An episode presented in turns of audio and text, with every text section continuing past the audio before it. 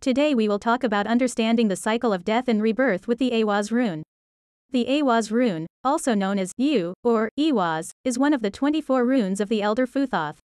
This rune is believed to have been used in divination and is a symbol of strength, stability, and protection, as well as death and rebirth. In this episode, we will explore the meaning of Eiwaz and how it can be used in your craft. The shape of the Eiwaz rune is often associated with the yew tree, a tree known for its strength and stability, as well as its ability to protect and defend. The diagonal line also symbolizes the idea of protection and defense, as well as the concept of endurance and perseverance. In some interpretations of the Elder Futhark, the Eiwaz rune is associated with the concept of death, degeneration, and rebirth. In particular, it is often seen as symbolizing the death of the old self and the rebirth of the new self. The yew tree, which the rune is named after, is known for its ability to regenerate from old wood, which is often used as a metaphor for the cycle of death and rebirth. Let's zoom in a little on the symbolism of the yew tree. A yew tree, which is called Taxus baccata in Latin, is a type of evergreen tree that is native to Europe, Asia, and North America. It is a slow growing tree that can live for hundreds or even thousands of years.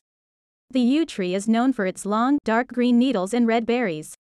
The wood of the yew tree is also very hard and durable, making it useful for making bows, furniture, and other wood products. The yew tree is also known for its ability to regenerate from old wood, which makes it a symbol of immortality, regeneration, and rebirth.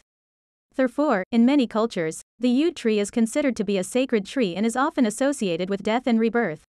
The tree's long life and regenerative abilities have made it a symbol of immortality and regeneration in many cultures. In ancient times, it was often used in rituals and ceremonies related to death and rebirth. The Eiwaz rune is also associated with the color dark brown, which is often associated with strength, stability, and protection. It is also associated with the number 13, which is considered to be a powerful number in many cultures.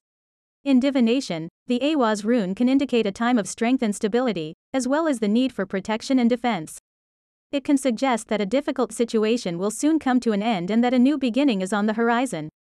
It is also a sign of endurance and perseverance, and that it is a good time to stand firm and to protect oneself and one's loved ones. It can also suggest that the journey might be challenging and requires endurance, perseverance, and protection.